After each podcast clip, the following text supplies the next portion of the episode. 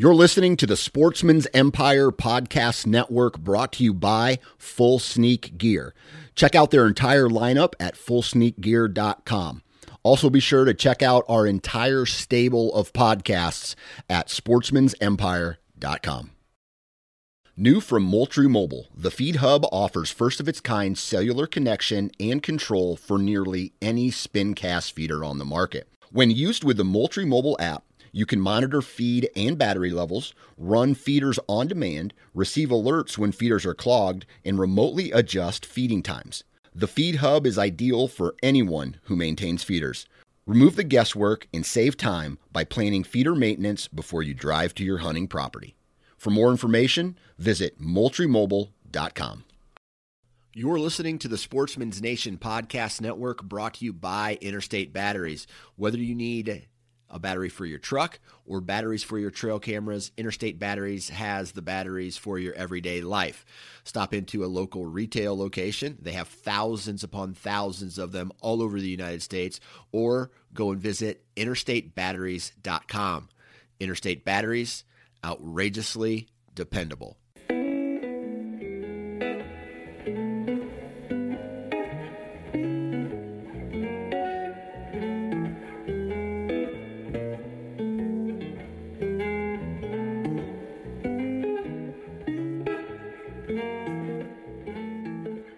What's up, everybody? Welcome back to the O two podcast. Tonight we've got Paul and Corey in the house, and we are uh, we're gonna go around the table here real quick, give you a rundown of what we've been up to this week, and then get you some news, and then we've got a, a guest for us. So, uh, Paul, what you been up to this week? Oh man, I have just been working like crazy. So no fun this week. We were I was off for two weeks. Uh, the Rona.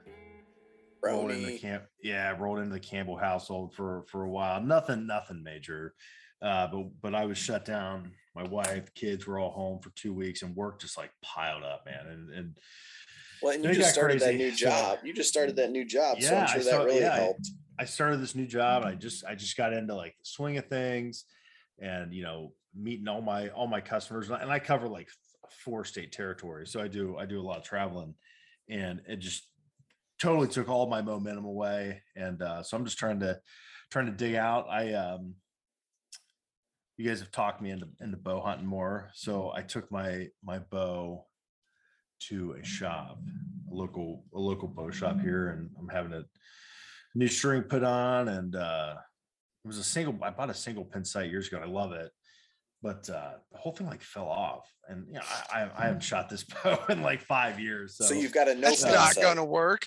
A no yeah, pin so, sight. Yeah, I've got I've got a no a no pin sight, so we're gonna get that get get that. He's about thirty-three. Sounds good to me.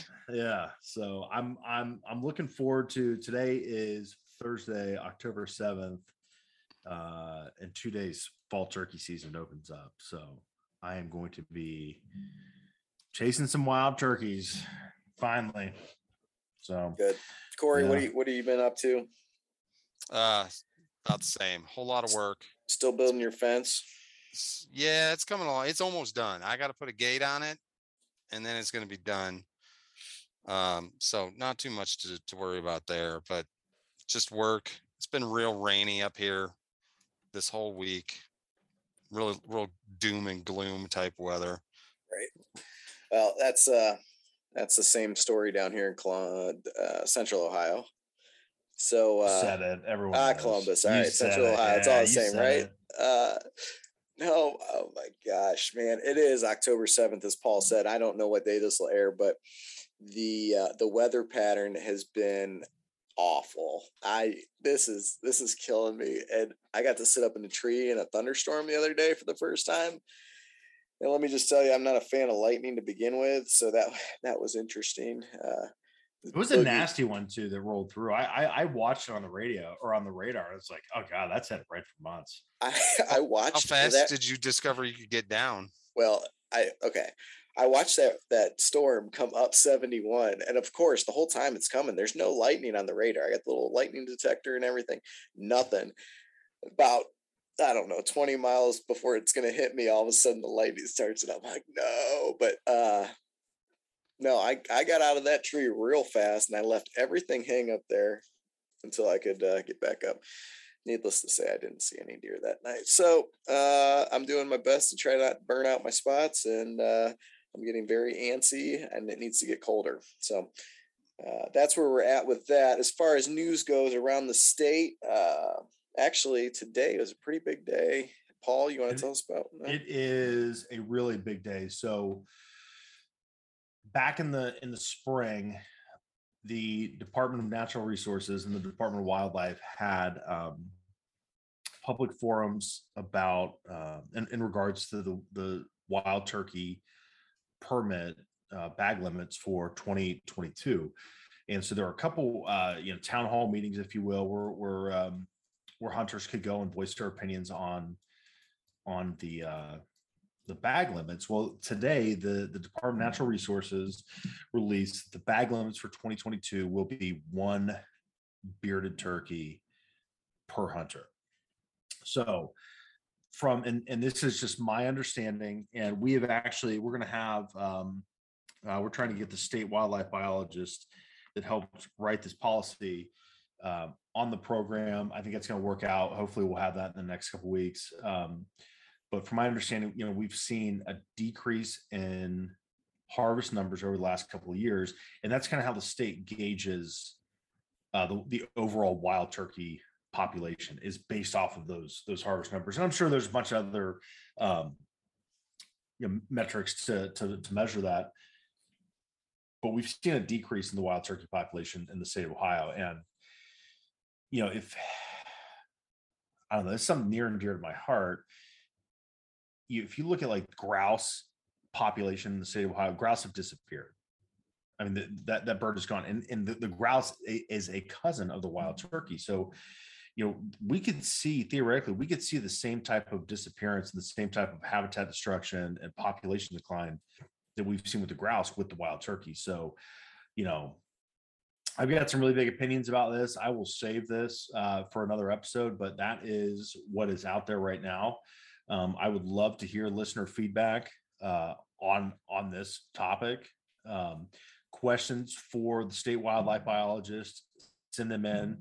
Uh, you can find us on Twitter at Ohio Hunt. You can find us on Instagram at, what is oh it, Months? You asked me too fast. Hang on. Uh,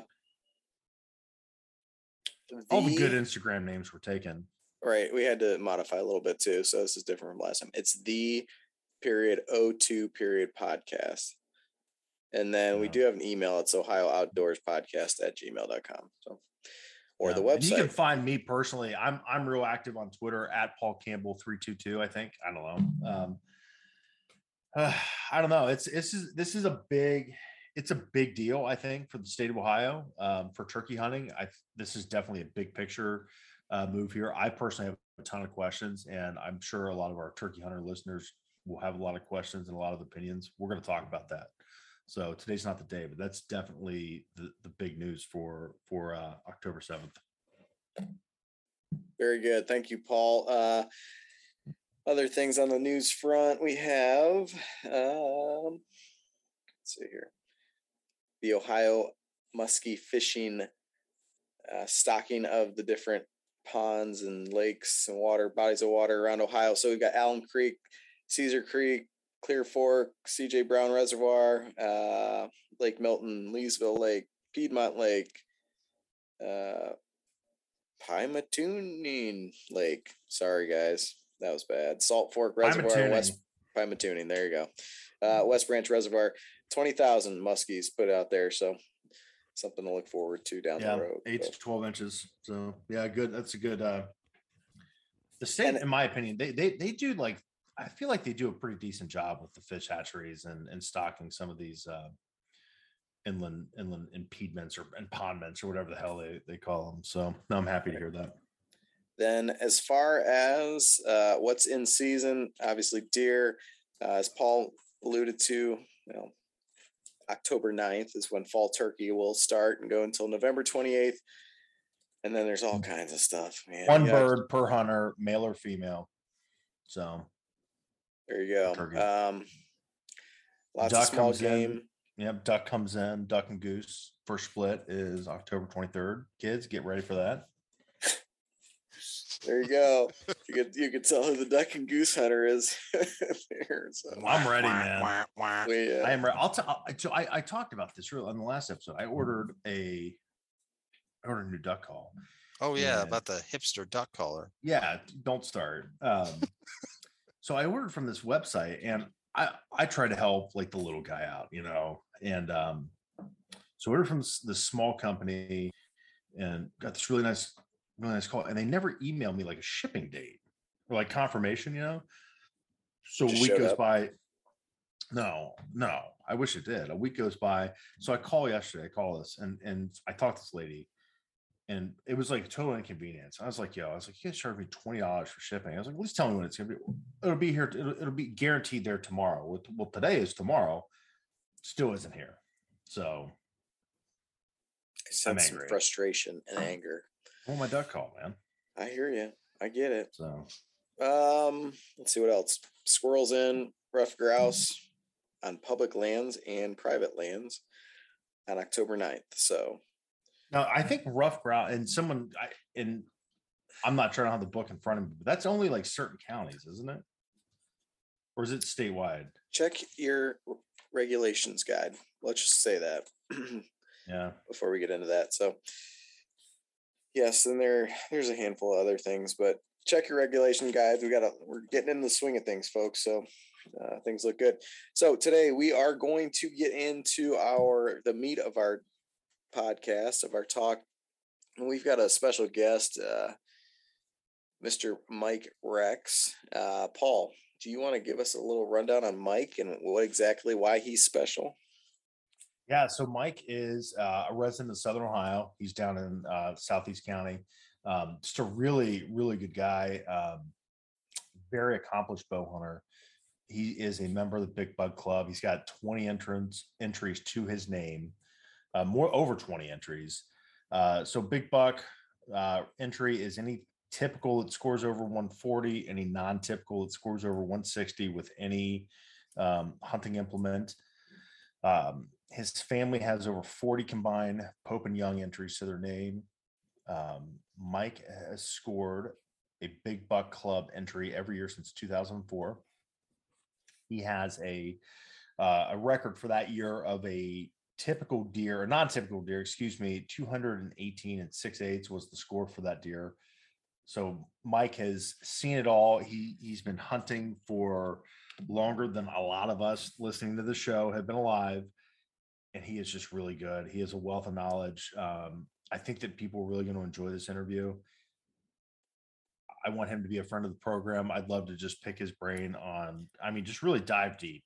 Uh, yeah, I've listened to him talk for so, hours. He's got so could, much knowledge. You could. Yeah, I, I really, I really feel strongly that, that people are going to like this interview. You're going to like him as a person. I mean, he's just salt of the earth, and and he's just a good dude.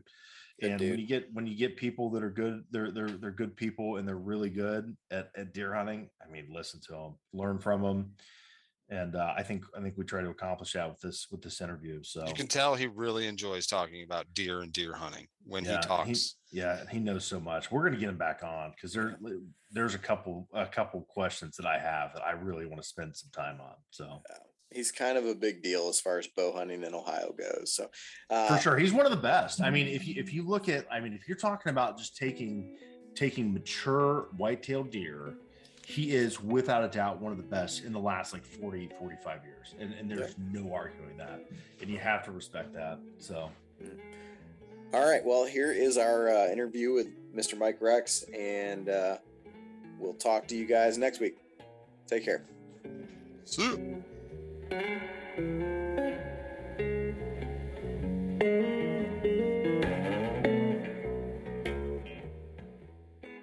We are joined with Ohio resident Mike Rex. Uh, Mike, I think, might be the most accomplished bow hunter in the state of Ohio.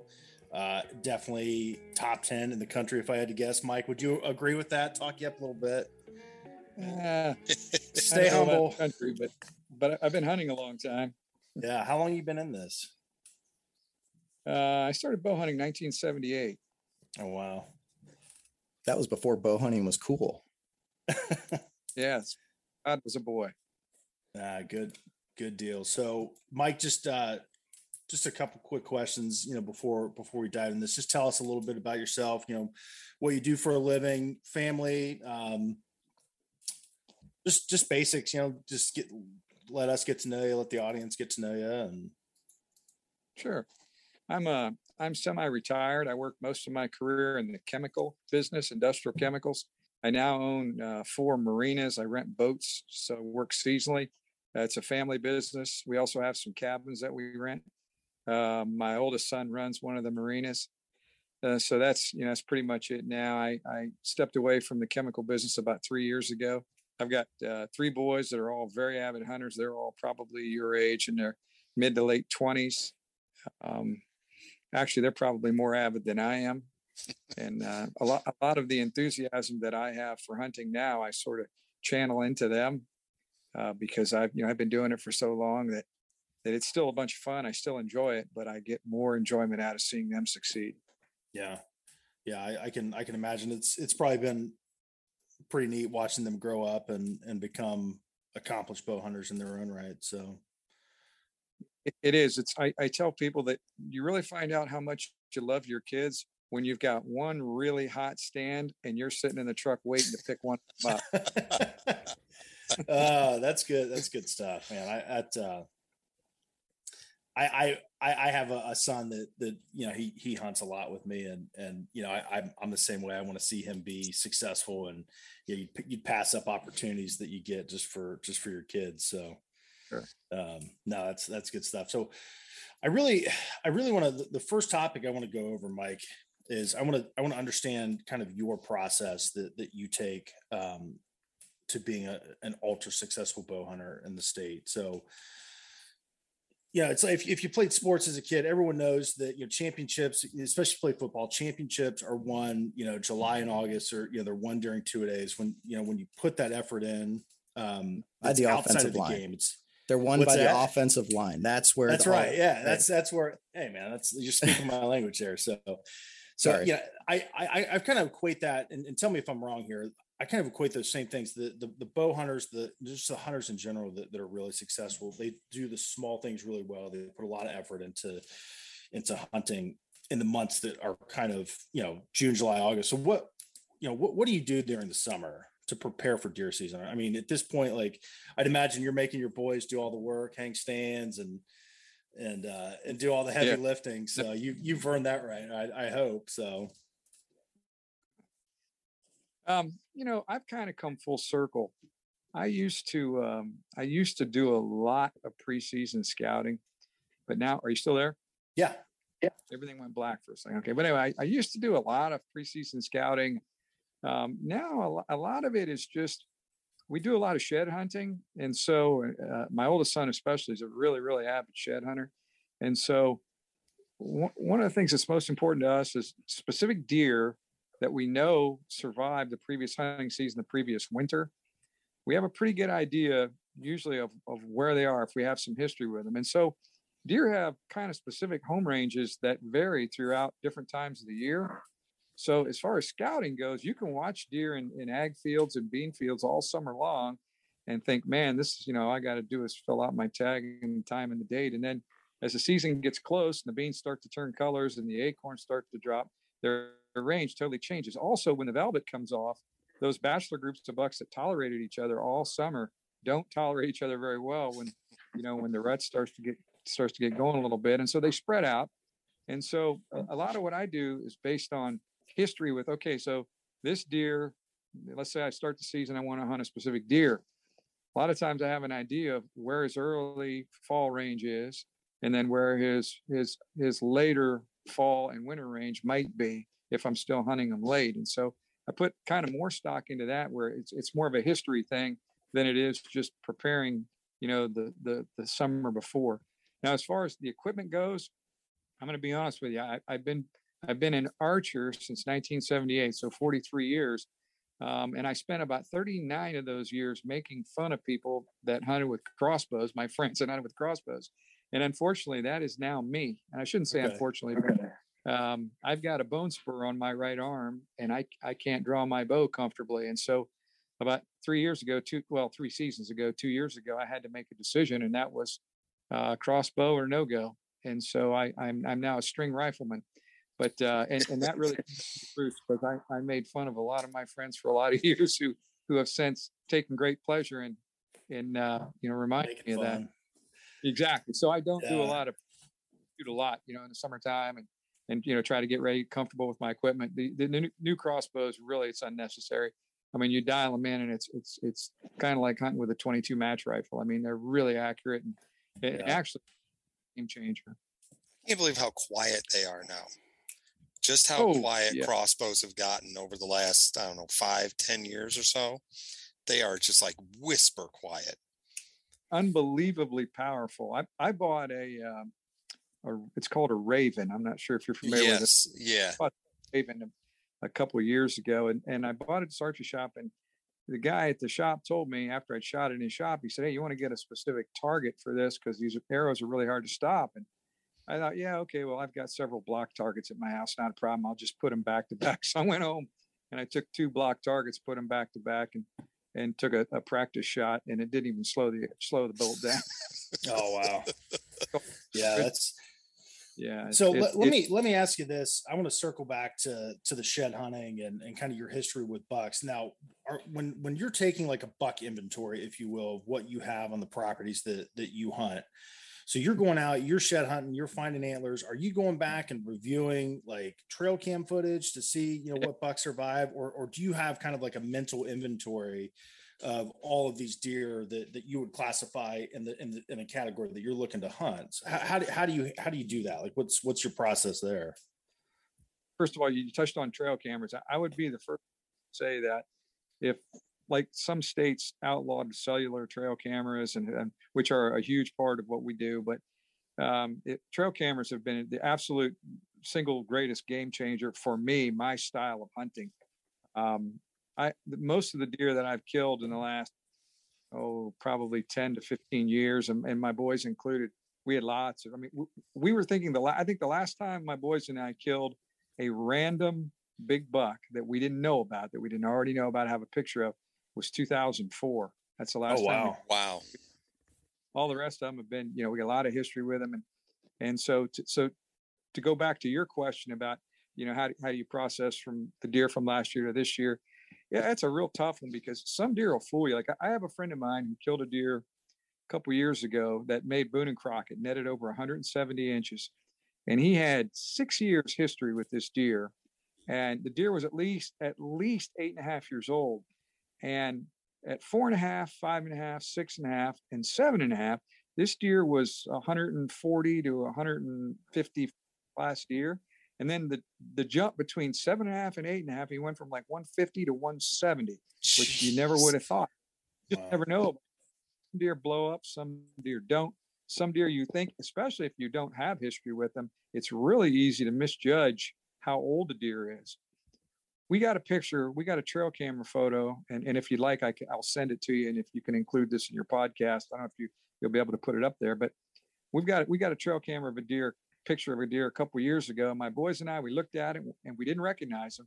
And we said, wow, that that's a, that's a future superstar. He's three and a half year old buck. And I mean, just, he had all the characteristics of a three and a half year old buck that was going to, you know, blossom into something tremendous. And that fall he got killed on a farm down the road from from where we live, and I found him lying dead, and I started asking around some of the guys that hunt the area. I found the guy who had shot the deer. I had him describe it to me. I had a couple sticker tags. It was very, you know, easy to describe, and, and so I told him, I say, well, I I found your deer, and I took him to it.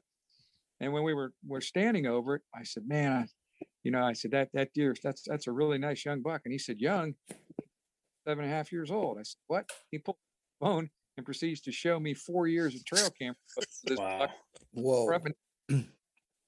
Absolutely the same deer. So if you don't have history with them, it's really hard. It's really hard sometimes to gauge. Some people, I mean, it's, you can gauge a two and a half to a three and a half, and, and a lot of times a three and a half to a four and a half.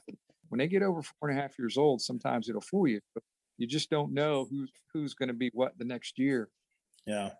So when so, you've got when you've got years long history with these deers, or with these deer, excuse me, what what are you doing to, I mean, to keep those deer on a, on a piece of property. I mean, you know, you read all the time where a buck might travel, you know, four miles during the rut, never return back.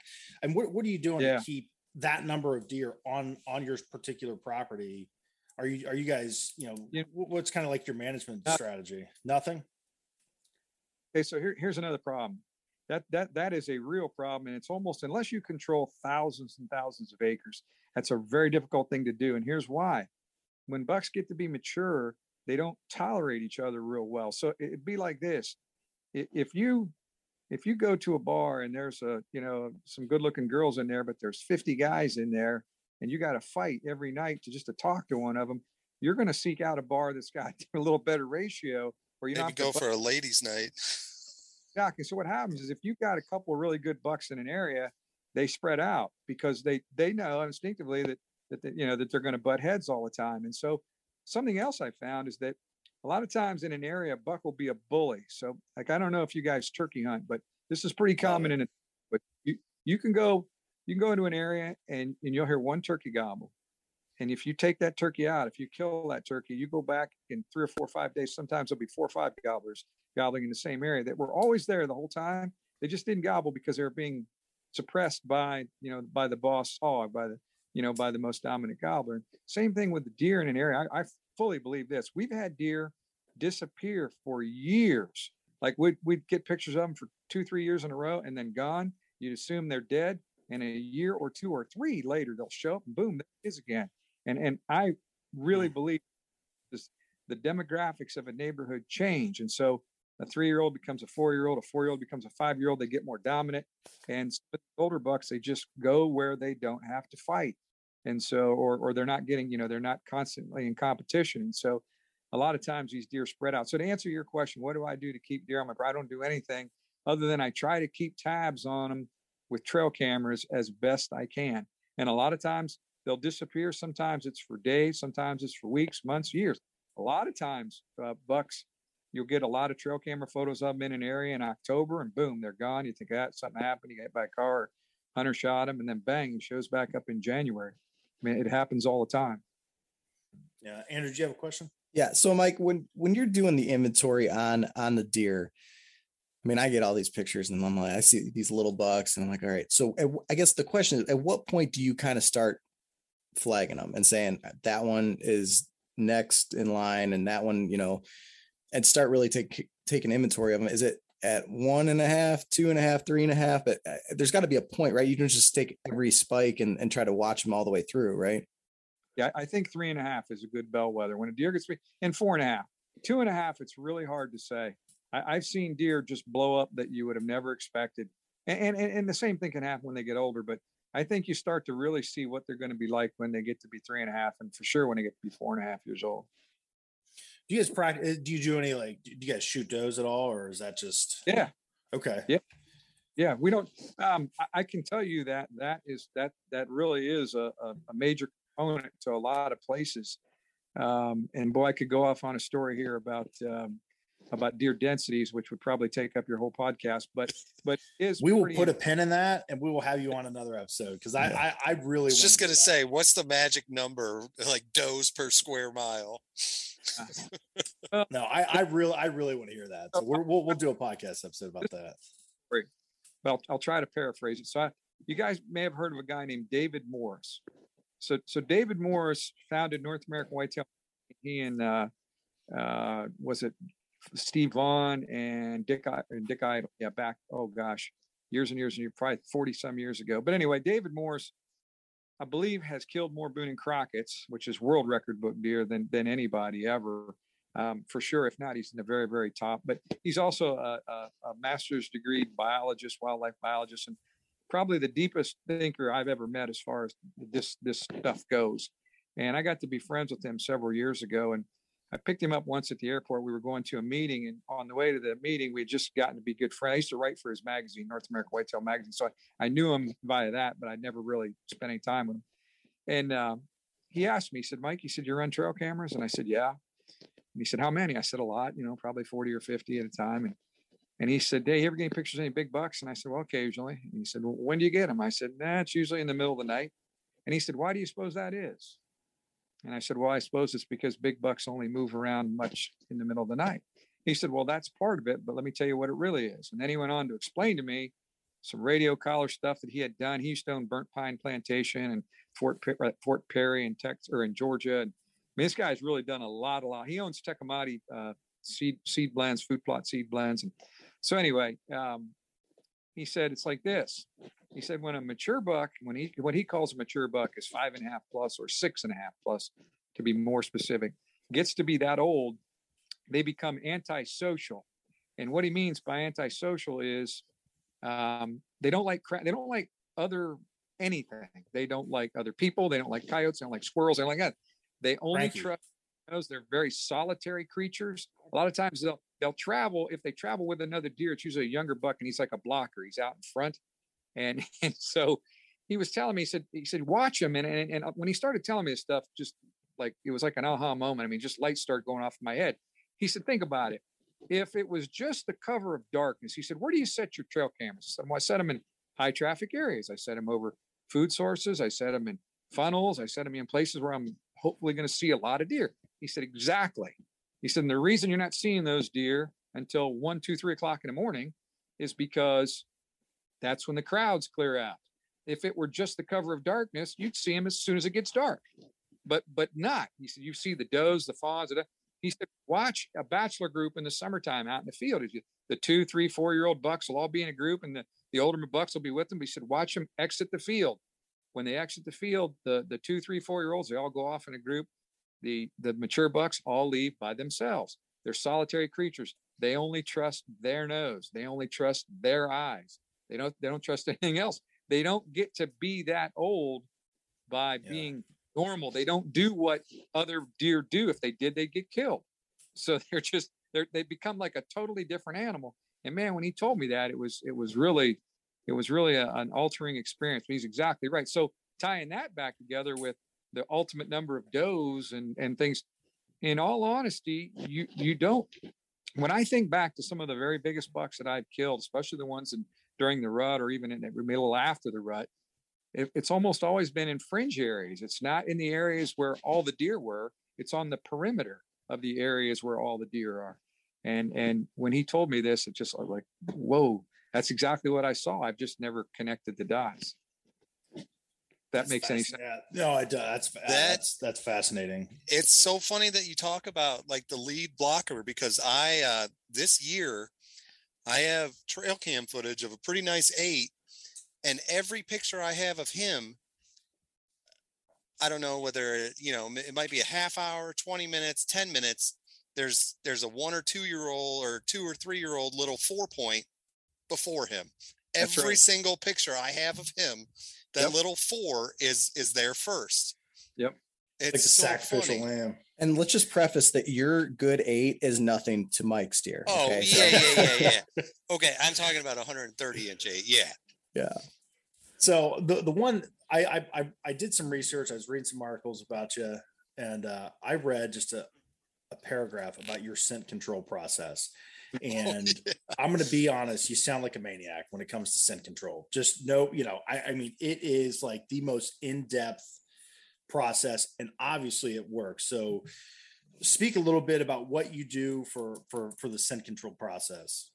Well, all right, now it depends, because I've kind of come full circle on this too. Are you talking okay. about this hardwood smoke or no or this was talking- like five layers uh of like base uh, scent control? Oh. it, I was like, the article is yeah. probably five or six years old, but so I'm sure you've changed. But well, let me say let me say this well, a couple things.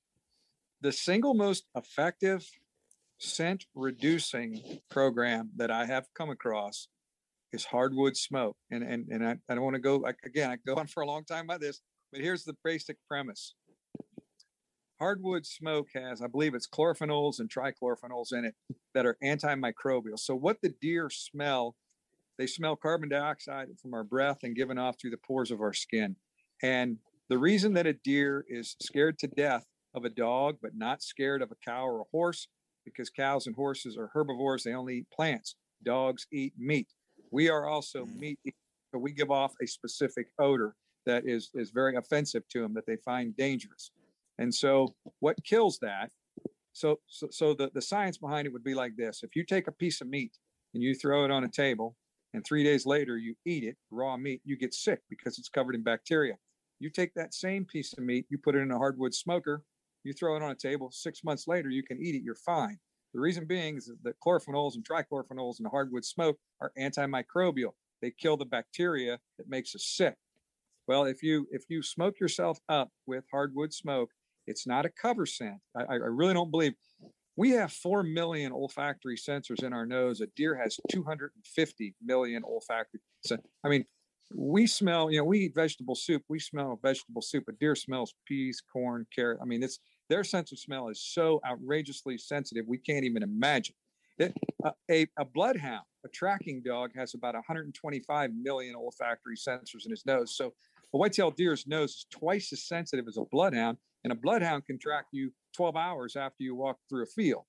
So a deer's, you know, it's it's, it's crazy. But but anyway, what the hardwood smoke does, is, and I, I have no science behind this other than experience, is it knocks down enough of your odor that the deer still smell you, but it either confuses them how close you are, or um, it, you know, it just it just messes with their perception. And so a lot of times they'll look in your direction, but they don't they don't.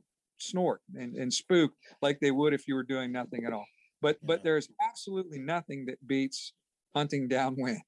There's nothing nothing yeah. I have found beat that. But but as far as scent control goes, if if I have an area where I'm going to hunt and I know that the scent is probably I, I need to be there, timing is right, everything's right, and there's only one tree that works, and I know there's a probability that this deer might come from downwind of me, then um, you know I. I, I, I would probably, I would, I would smoke up before I went out. Some people think that's crazy, you know, because, well, well, you smell like smoke and, and it alerts the deer, you know, you give off a specific odor. Well, deer smell lots of foreign odors over the course of a day. They just, you know, it's the stuff that eats meat that scares them to death. So if I go vegan, do you think I'll see more deer? Absolutely. You, I, you know, I, I'm I'm sold. I'm just gonna I'm just gonna go vegan and start shooting oh. giant bucks. That's that's the plan that I've been missing. That's the the magic golden ticket. Dean or Barry Wenzel used to do that, and I thought, God, it's crazy. But yeah, if if you went vegan, you would not smell offensive. Oh man, that's that's that's wild. So one one other question I want to talk about, just kind of about the process. Oh, go ahead, Andrew. Well, I was just gonna say, Mike. When okay, I'm not gonna lie, I'm a sucker for trying all this stuff that comes out. So last year I tried the ozone stuff, which I think that the idea is similar as far as killing some of the bacteria and that kind of stuff. I was pretty impressed with it. Um, I, mm-hmm. And so maybe it's just me being anecdotal or whatever, but one of the other things I noticed is, is I'll go out in the woods, I'll walk, check my trail cam cards and that kind of stuff. And, you know, I always worry that I'll do it on my way home from work or something. I'm going to booger up the area and, and screw it up. And then I'll go back and, yeah, check the, I was there. And then three hours later, the deer walked through. So to me, it's like, are they getting used to my scent, or is it something that uh, just randomly got lucky, or they don't care? Are these deer, you know, whatever. I, do you have any uh, thoughts on that? Actually, well, a, a couple things getting back, getting back to your point about uh, going in, checking trail cameras and then the deer coming in right after you. So years ago, before there was uh, Thermacell, if I was going to hunt an area early season and I knew the mosquitoes were going to be bad, and you just you're hunting a swamp or some area, lowland area, you just know you're going to get carried off by mosquitoes, I would go into that area for a month prior to that, at least a couple days a week, and I would take off and I'd spray the base of my tree and just, just hit it with an inch. And I'd do that for, you know, a week in, or a month in a row, with the idea being that I'm going to desensitize these deer to the smell of off, because they've been through here a million times and they smell it and nothing, nothing tried to eat them. And so the same thing can be said. If you're, if you're visiting an area for whatever, being a feeder, if you're dropping corn, or you're, you're checking a camera, whatever you're doing, if you're, if you're spending a lot of time, it, it will absolutely over time, it will desensitize the deer to, to your, your odor. Same reason that deer in cities, you know, in towns are, are a lot less wary than deer out farther out into the country, because the deer in town are interacting with people on a daily basis. The deer out in the country don't see people very often. I, I really believe one of the reasons that the deer get, the bucks especially, get very no- nocturnal in about the middle of September, the end of September, and especially in rural areas, is because this predator, us, hasn't been there all summer. And then all of a sudden we start scouting. We start hanging stands and pruning branches and doing stuff. And this, this strange predator that hasn't been there for months, all of a sudden go back up, and boom. I mean, I use this this this uh, example a lot. Canadian geese. Okay, so on public beaches in the summertime, you can't shoo those damn things away. I mean, they literally they'll hiss at you and everything else. The first day goose season comes in, you can't get a quarter mile of them thing. It's, they got so animals can sense, you know what I mean, when we mean them harm, and and I think they also know in the fall of the year when humans start showing up in the woods a lot more than they were in July and August. I think they know something's up. They also figure out pretty quickly, and trail cameras prove this, that we're only there in the daylight. That's another reason why I re- I believe they get very nocturnal, is because all all the predators, not all, but us being the strange predator, is only there in the daytime. So do you think the October lull that people talk about, do you think that's generated by us, or do you think that's just something in the deer's natural genetics that the they're doing something else during October? Do you think that's predicated by us? Uh, maybe. I mean, there are probably a lot of factors that go into it. I, I've, I've seen that before, though. All of a sudden, your cameras will be real active. You'll be hunting, seeing a lot of deer, and then all of a sudden, boom, everything shuts down. Now, not necessarily October, but the end of October, first of November, if after the leaves have turned, if we get a thunderstorm or a, or a, a strong wind comes and knocks all the leaves down, that'll screw them up for four or five days because the woods change overnight. The woods go from dark and, you know what I mean, they've had this cover all summer to all of a sudden, man, it's wide open. I think that that'll make them real jiggy. But as far as the the October lull, I hear people talk about it. It's probably it probably has more to do with the breeding cycle of when the does, you know what I'm saying? Because when the, I think when the when the when the velvet comes off and, you know, they start to the, the, the hormones start to get going, then they get a little more active. And then I think they kind of settle down a little bit. And then all of a sudden some does start to come in, you know, start to cycle some of those older does. And I think that's what really kind of kicks things back off. So there might be a gap in between, you know, when they shed their velvet and, and when the actual, you know, breeding cycle starts. So when, when we're in the early season, the first, just say the first three weeks of the bow season here in Ohio, do you limit the hunting pressure in your woods and, and kind of save, you know, save that pressure for, for more like pre-rut, rut? What what are your, what are your? A lot of that would, you know, where we're hunting and what we've got to hunt. I mean, there are some years that early on, you know, we have some exceptional deer and, and we will hunt them. But a lot of times, you know, these deer, uh, the, the deer that we target tend to be more huntable as October progresses and they start moving more. They're up and on their feet more. You know, if you can get on, I mean, I killed the biggest buck of my life. This this this buck right above me here, he's actually the biggest deer in, in this county. And I killed him opening day of bow season, October first, two thousand five. Um, but I will, I'll be the first person to admit I did not have him pinned down that year. It was, it was, I mean, I knew he was there. I knew I had two and a half years of my life in the deer, but I, I, I wouldn't tell you that, boy, he was entering the field over at that corner, you know, seven nights in a row or anything like that. I just went to what I thought was a logical spot to kill him. Actually wound up killing him in the morning, which is even more unusual because this time of year, morning hunting is pretty tough for early in the season because if it's, you're hunting mostly food sources and the deer are already there. So you can beat them there in the afternoon. It's hard to beat them there in the morning. So you shoot this, and and for, for people listening to this, that deer was huge. Um, what did it score? Two, two, two eighteen plus. six eight. I think he grosses like two two forty six, something like that. So you shot that opening day. When I mean, was that like a relief for you, or and you know the first week in November, were you just pacing around the house because you should be in a deer stand, but you're at home? And what? How did that work out for the entire year? Uh, there, there, there really was one downside to killing that deer, and that is prior to that, every year I always wanted something better than the year before. Every year I wanted, I wanted one thirty. Every year I had a target, something else. And when I killed that buck, um, I, I had hit the top of the hill. I mean, that, my chances yeah. of ever at in the county where I, because I don't travel much to hunt anymore. So my, my chances of ever killing a bigger buck are, are really not good. And so it took that out of me. Fortunately, my kids at that time were just getting old enough to climb into all of my stands. And so I, I funneled a lot of the enthusiasm that I had for the sport. I funneled it into my kids. And that was sort of a godsend. And then later when my boys got older and, and, and kind of flew the coop on me, and they still hunt with me, but not quite as much as they used to. Um, to make it interesting, what, what we like to do now is we like to pick out a specific deer and, and hunt that deer. That's how we keep it fun and keep it challenging.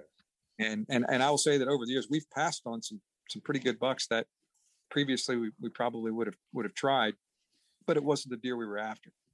Yeah. No, that's, that's interesting. Mike, okay, quick, stupid question. Just because when I listen to stuff, I, I, you know, all day long and stuff, do you guys name your deer, or is it just that's the deer? Sometimes, sometimes yeah. we, um, I, uh, I killed one a couple of years ago, actually a couple of years ago, two thousand thirteen, that I'm getting old. That's two thousand thirteen, just a couple of years ago. But anyway, um, that, that I named, or my boys named, the Teflon Don. And the reason we called him the Teflon Don is because we, we really believed he was unkillable. And, uh, and, and I killed him, and it was blunt. My son, he was eight and a half years old. We had five years of trail camera photos of him. He, he didn't, he wasn't by no means the big, highest scoring buck. He, the year I got him, he netted like one hundred fifty inches. I mean, he was a nice deer, but he, he never got any better than that. But, uh, and interesting enough, he was, he was a nine point, a ten point, an eight point, and then a ten point, ten point, ten point after that. But anyway, um, he lived in an area that um, he could get old. But the, the way I like to hunt him uh, a lot of the times is I, I, I'm I'm big on pinch points and funnels and and uh, you know, inside corners and things like that. And and that buck, when you when you get get to be eight and a half years old, you don't get that way by being lucky. And so he he wouldn't fall for the the, the traps that I had set for him. Matter of fact, I. I had my first encounter with him. My, my, my oldest son hunted him, or actually my middle son hunted him two years previous. My oldest son hunted him the year before that. And then they handed me the baton on the third year. And I had an encounter with him on Halloween, and perfect. I had a, if, if you can envision this, there was a, like a five acre ridge cap field that was planted in a food plot. And at the back left corner, it dropped off into a hard, hardwood ravine, real steep on either side. And there was about a, probably a seventy yard gap from the corner of the field to the ravine, where it was so steep that it was like a, you know, like a cliff almost. So I had a perfect funnel, like a seventy yard gap, where the deer that wanted to come from east or west either had to cross the field or go all the way around the ravine, or, you know what I'm saying, or pass right through the funnel. I'd sit, I had a stand on the north end and on the south end for a north wind or a south wind. And uh, I'd sit there and watch deer during the rut just all day, just parade through this place. And so Halloween evening, here he comes, the Teflon Don, he's out in the field. And he's about to pass right through the funnel. And I thought, you son of a gun, you know. And so anyway, got about seventy yards out right at the edge of the field. And the wind was in my face. Everything was perfect. And I'm way up in the air. I'm thirty-five feet in the air, and I'm hidden. And and, and he just stops, and he starts looking around. He looks left. He looks right. And all of a sudden, he looks up straight at me. And his eyes get as big as saucers. And he just starts walking. And he steps backwards out in the field. And he makes a big loop all the way around. I said, oh, my God. No way he smelled me. He saw me. He absolutely saw me up in that tree. So anyway, that's on Halloween. So if you fast forward to the sixteenth of November, I had a second encounter with him, and he was coming from the opposite direction. Everything's perfect again. I'm in a, the opposite stand, and the wind's in my face, and everything's good. Out to pass through that cut, and he gets probably fifty, sixty yards from the cut, and he stops, and he just starts looking around. And he doesn't see me, but he just looks around. He can see up in the field. There are other deer in the food plot. He sees them. He looks around, and he backs up. And he didn't really back up, but he just walks a big loop all the way around that ravine. He would not pass through that cut without knowing if there were danger on the other side, because he could, you know, I mean, he, he, his nose would fail him. So anyway, about fifteen minutes later, I hear some some commotion out in the field, and a doe trots right underneath my tree with her tail up, and right behind her, I hear, ah, ah, and I look up, and here he comes, with his nose to the ground, and he walks right under my stand, and I killed him. But it was blind ass luck. I mean, the way I wanted to hunt, natural travel pattern through that cut, he he wasn't coming through there. Uh, unfortunately, a, a girl cost him his life. But oh, uh, man. if man. it wasn't for that doe, no way. That deer dies of old age. And this is interesting. So I told you my boys had hunted him. My my my, my middle son made a bad hit on him the two years prior. He tried to shoot him hard quartering away and shot him in the rump, shot him in the, in, in the, like in the back roast, I guess. And then my oldest son made a bad hit on, which my sons are usually pretty good archers, but, but anyway, and hit it, shot him in the armpit and hit him low right here. And when we field dressed him, he had the scar from my, my middle son in his butt. He had the scar from my oldest son in his armpit. And he had somebody else's broadhead in his brisket. Somebody had shot him straight on in the brisket. So he had been shot at least three times prior to that to make it to eight and a half. I mean, Teflon Don, that is like, that is the perfect nickname for that. You couldn't, you couldn't do better with the name there. That's, no, that's perfect. No, that's, that's great. So I, I, I want to stick with, you know, so when you're hunting that early season, um, how are you picking your tree stand locations, your, your hunt locations? Are you basing those solely on deer patterns, what you've seen during the summer? Um, are you just hunting like bed to food, bed to food, wind, yeah. weather? What, what kind of dictates what stand location you're going to hunt? Exclusive food. Early season's all, all about food. Yeah. I mean, it, they bed, there's so much cover this time of year. They bed where they get tired. Yeah. I mean, it, it really, there's a lot of, you know, there's just so much cover. There's brush feed. I mean, it is it, bedding becomes actually bedding cover becomes probably most important in the late season. Deer bed a lot of times this time of year, they just bed where they.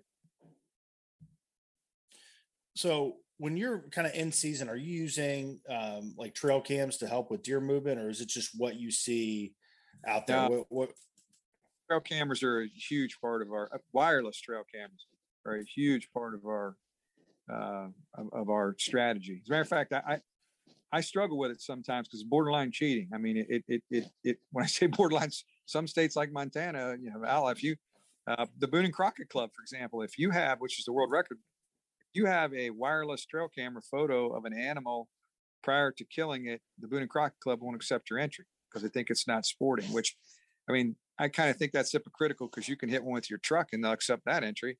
But, uh, but anyway, um, wireless trail cameras are, are a complete game changer. I, I have personally killed three bucks in the last seven years that were a direct result of a wireless trail camera where One, I was in a stand on early November and I got a picture sent to my phone of a deer on another place that I hunt and I couldn't see him real well, but he, he looked big.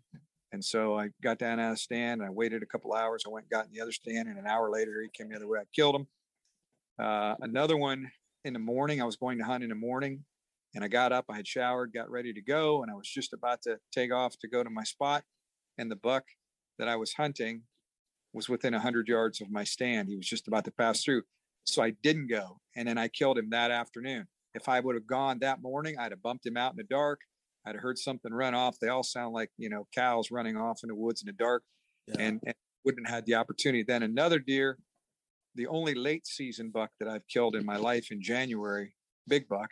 Um, I had no intention of going hunting, but I, those tra- wireless trail cameras, sometimes I wake up in the middle of the night and check them and, and uh, I happened to get a picture at about five o'clock in the morning of a deer that a, a pretty big buck. And so I called, called in sick that morning and I, yeah. I wound up, but I never would have gone that morning if it weren't for a wireless trail camera.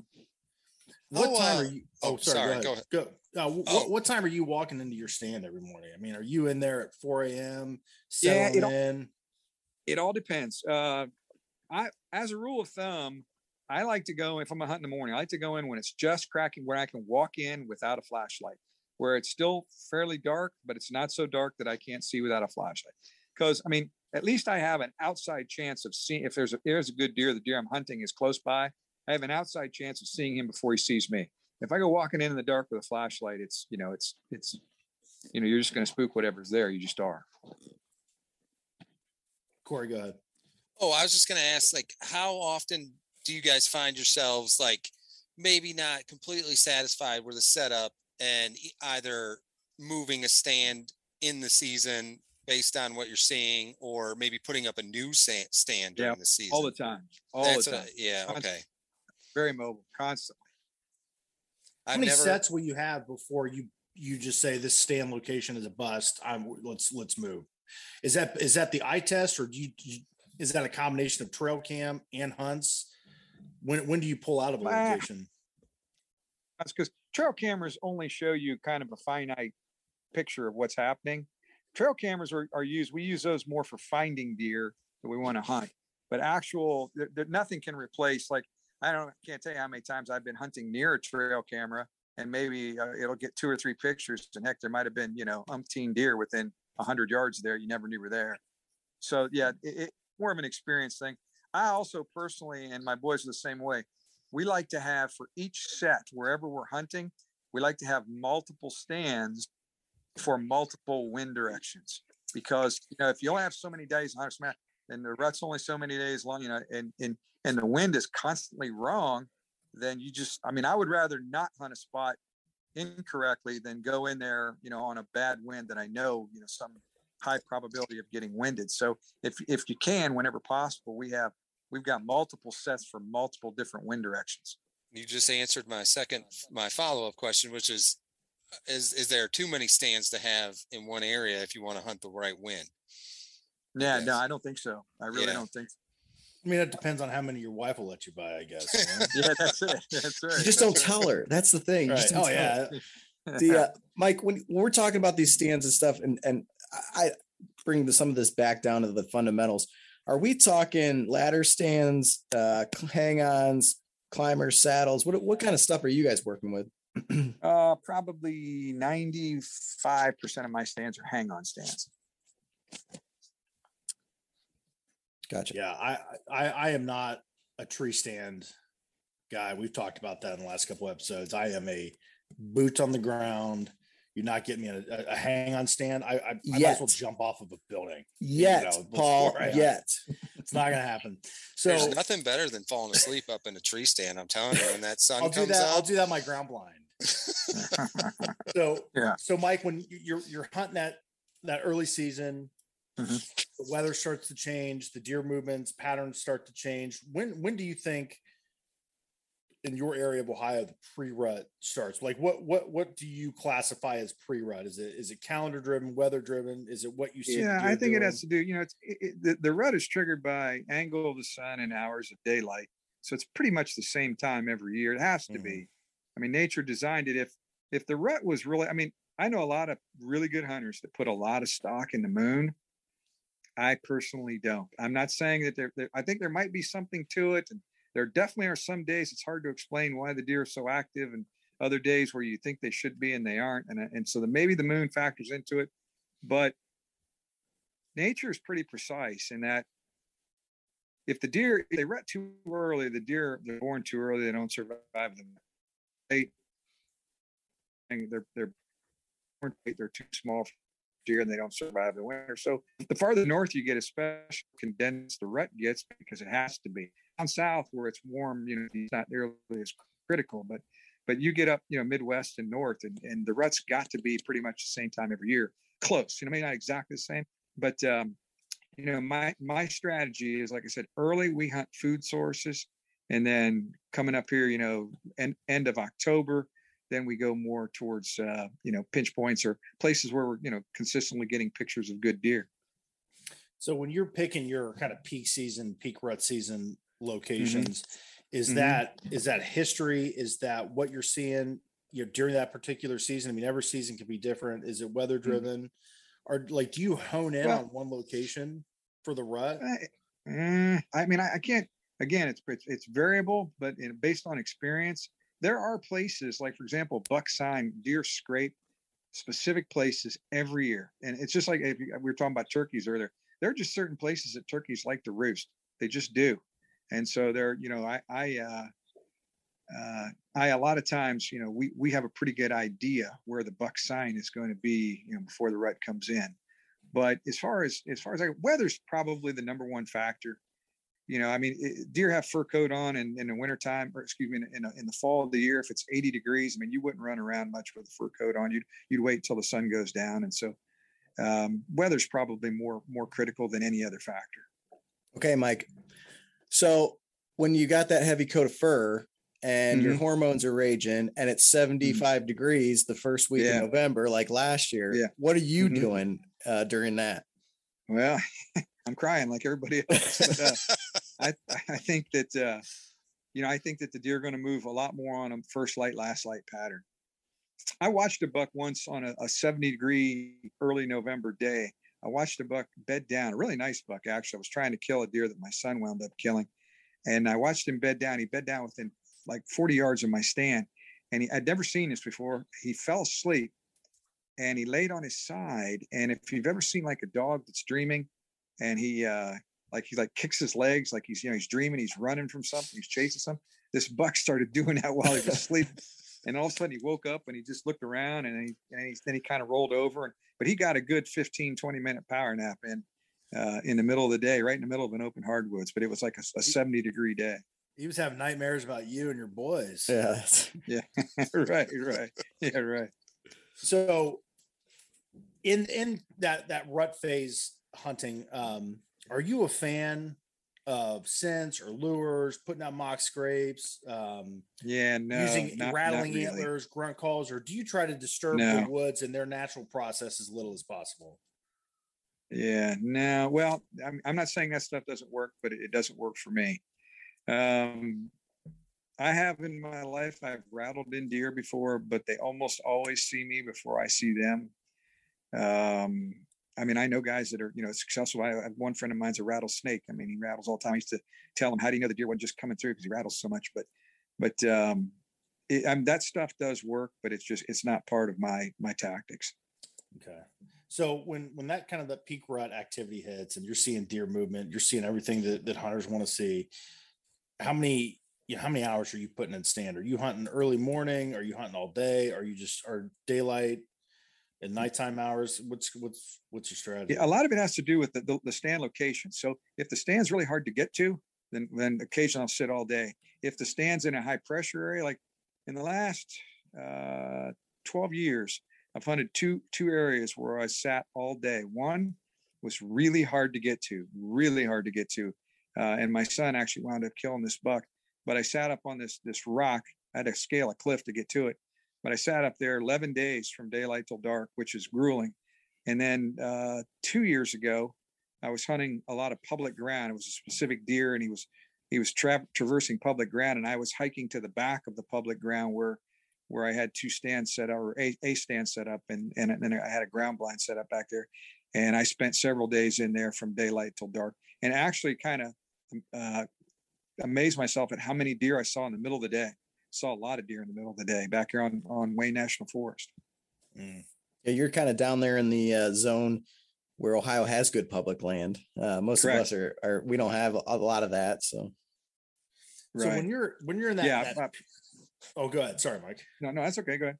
When you're in that, that, that peak rut activity, I mean, will you switch a stand location morning, evening? I mean, will you, will you bounce around if, if you're getting yeah. trail cam data that's coming in mm-hmm. or, or like yep. you're driving back for lunch and you see a buck walk? I mean, so you're, you're totally fluid with, with how the, how the woods are moving then, right? Sure. Yep. And, and a lot of that's based on trail cameras. Correct. Okay. So if I, if I'm a, if I'm a deer hunter in the state of Ohio and I have one week of vacation to hunt, mm-hmm. what week am I taking?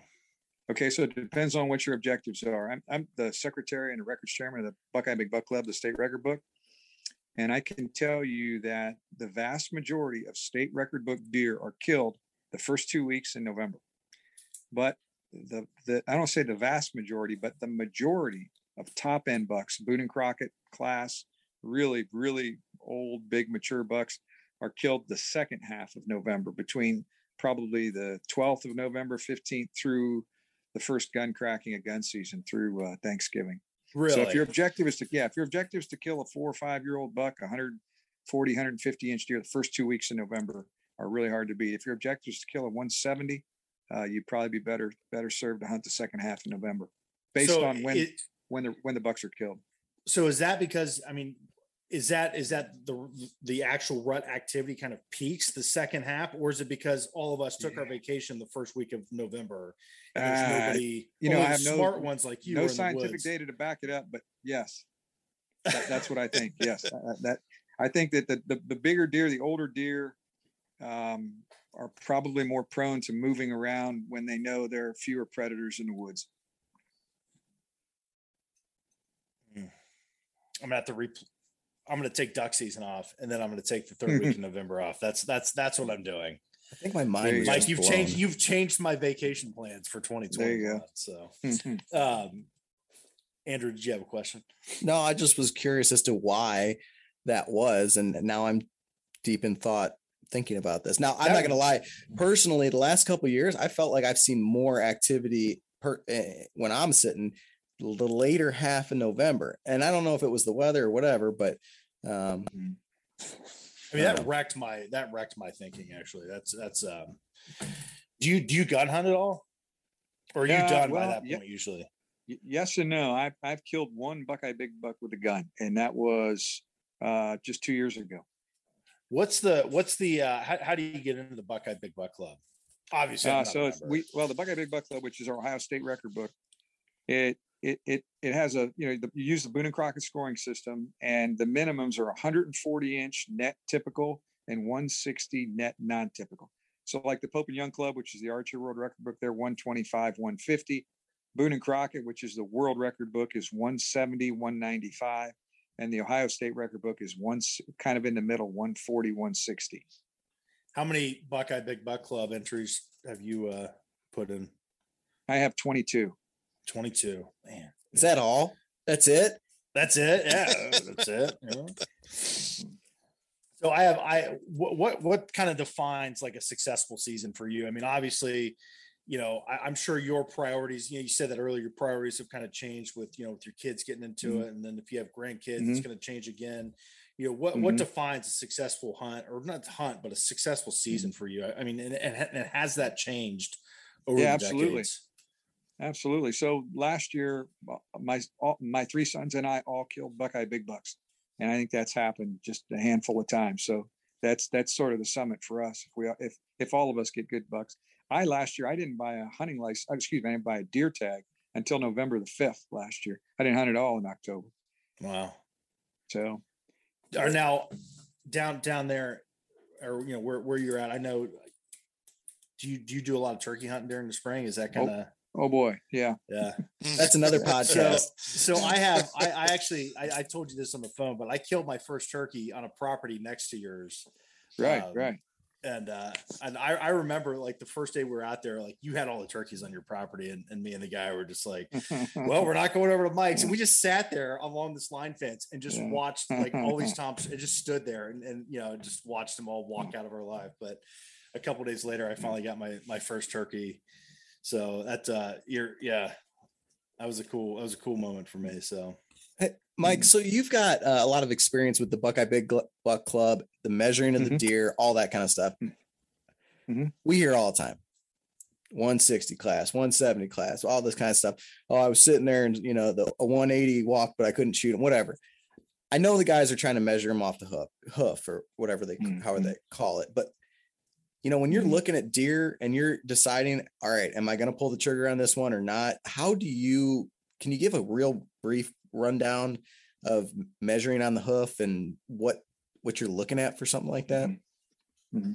Well, well, let me first say that the, the average hunter who's not real familiar with the Boone and Crockett scoring system will guess wrong every time. I mean, uh, I, I, I hear people say, yeah, I see a one eighty. I, there's a one eighty.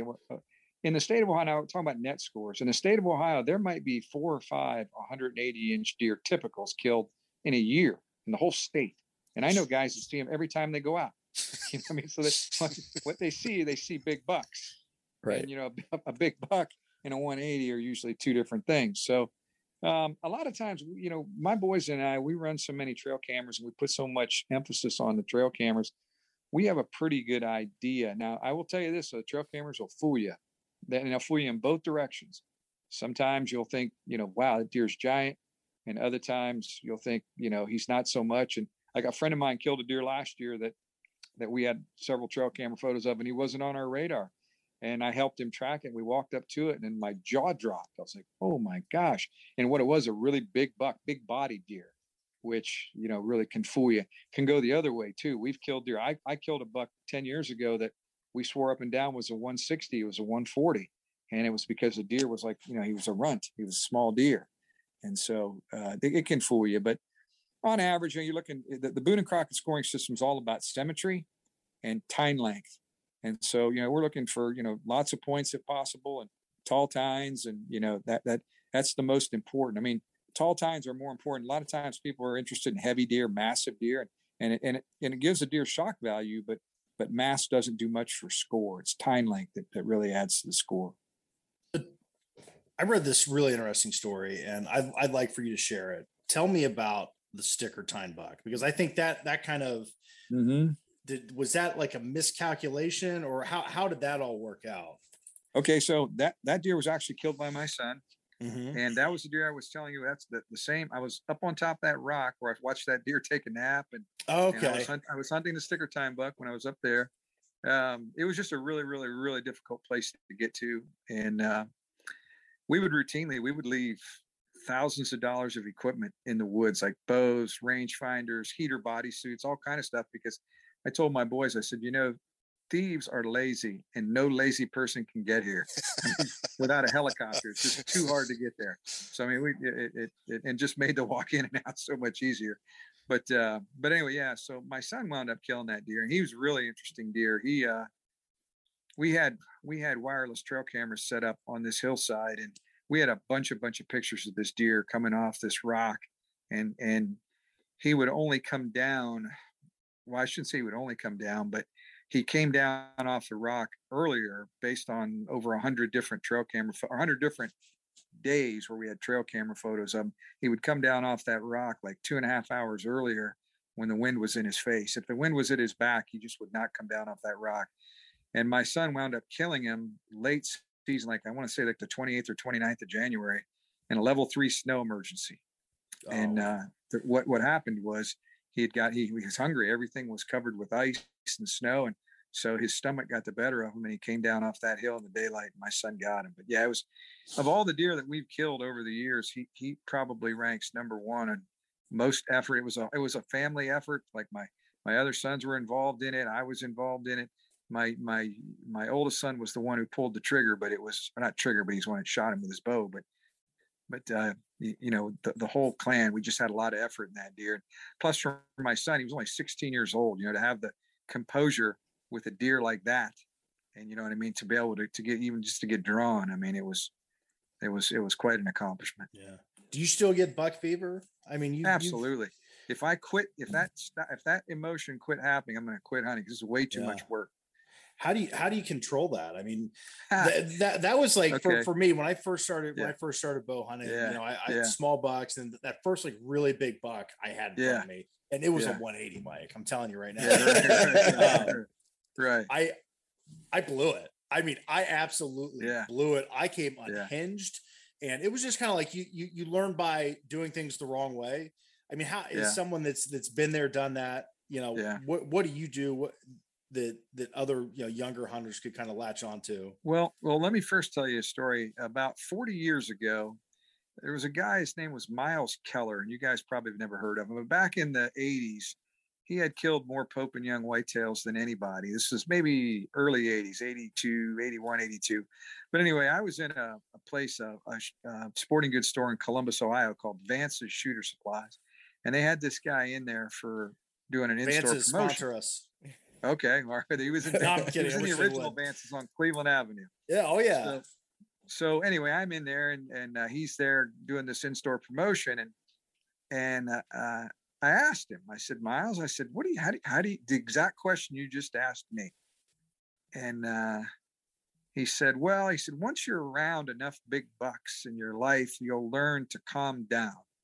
And since that time, forty years later, I realized that he's full of baloney. Because there is nothing, and I, I'm full of a lot of stuff, but but there is nothing you can do to replicate the adrenaline rush. And so, like when you talk, when you first start hunting, anything you when you make up your mind you want to shoot a doe, whatever it is, that adrenaline rush that comes over you, you can't duplicate it, you can't replicate it. And so, how do you practice that? You can't. Now, you can get really good with your stuff. You can learn to be patient. The biggest mistake a lot of people make is they get in a hurry. They see a, they see a deer that they want to kill, and they think, oh my God, I got to get an arrow in that direction or he's going to lead me. Where if they'd have just waited three more minutes or thirty more seconds, he would have gave him a perfect shot. Where, hey, there are some times where that deer turns. This has happened to me many times where I've waited for the perfect shot and the deer walked off, walked out of my life. But you would much rather have that happen than wound him, can't find him, booger him up, whatever. You'd much rather let him walk off. I would much rather let him walk off than rush the shot. And so that's the that's the experience factor. But the rush, the adrenaline rush that comes over you when you see something that you want to harvest, that there's just no way to duplicate that. Yeah. No, that's, so, that's, abs- that's absolutely right. Like, I don't know if this has ever happened to you, but let's just say that you go through what we would consider a failed attempt, uh, whether it's a missed shot, missed opportunity. I know I have, and then I sit there and dwell on it for days. Um, yeah. How do you, how would you get over something like that? I mean, because I think today's day and age, and we talk about hunter recruitment and different things, you know, everybody is yeah. no patience and everything just has yeah. to come. It has to work. Yeah. And, instant gratification. Yeah. Exactly. As, yeah. So if you're trying to talk to the next generation, and we all have young kids, that's a whole other mm-hmm. topic for you, but like, how do you just, obviously it's, it's a, it's a, a lesson in life that it it doesn't always go, you know, as Disney World would have it or whatever, you know, it's not perfect. You, you have ups and downs, but uh, you have any advice on, on that side of things? Well, the, the thing about hunting, if, if, I mean, one of the problems with our society are, is participation trophies, right? I mean, now we don't keep track of score and, and you know, that, and, and that's, to me, that's, that's not a good thing. And so I used to tell my boys, I still tell this, what, what makes a deer a trophy isn't so much as antler size as what did you have to do to get them? How much effort went into get, that's what makes it a trophy.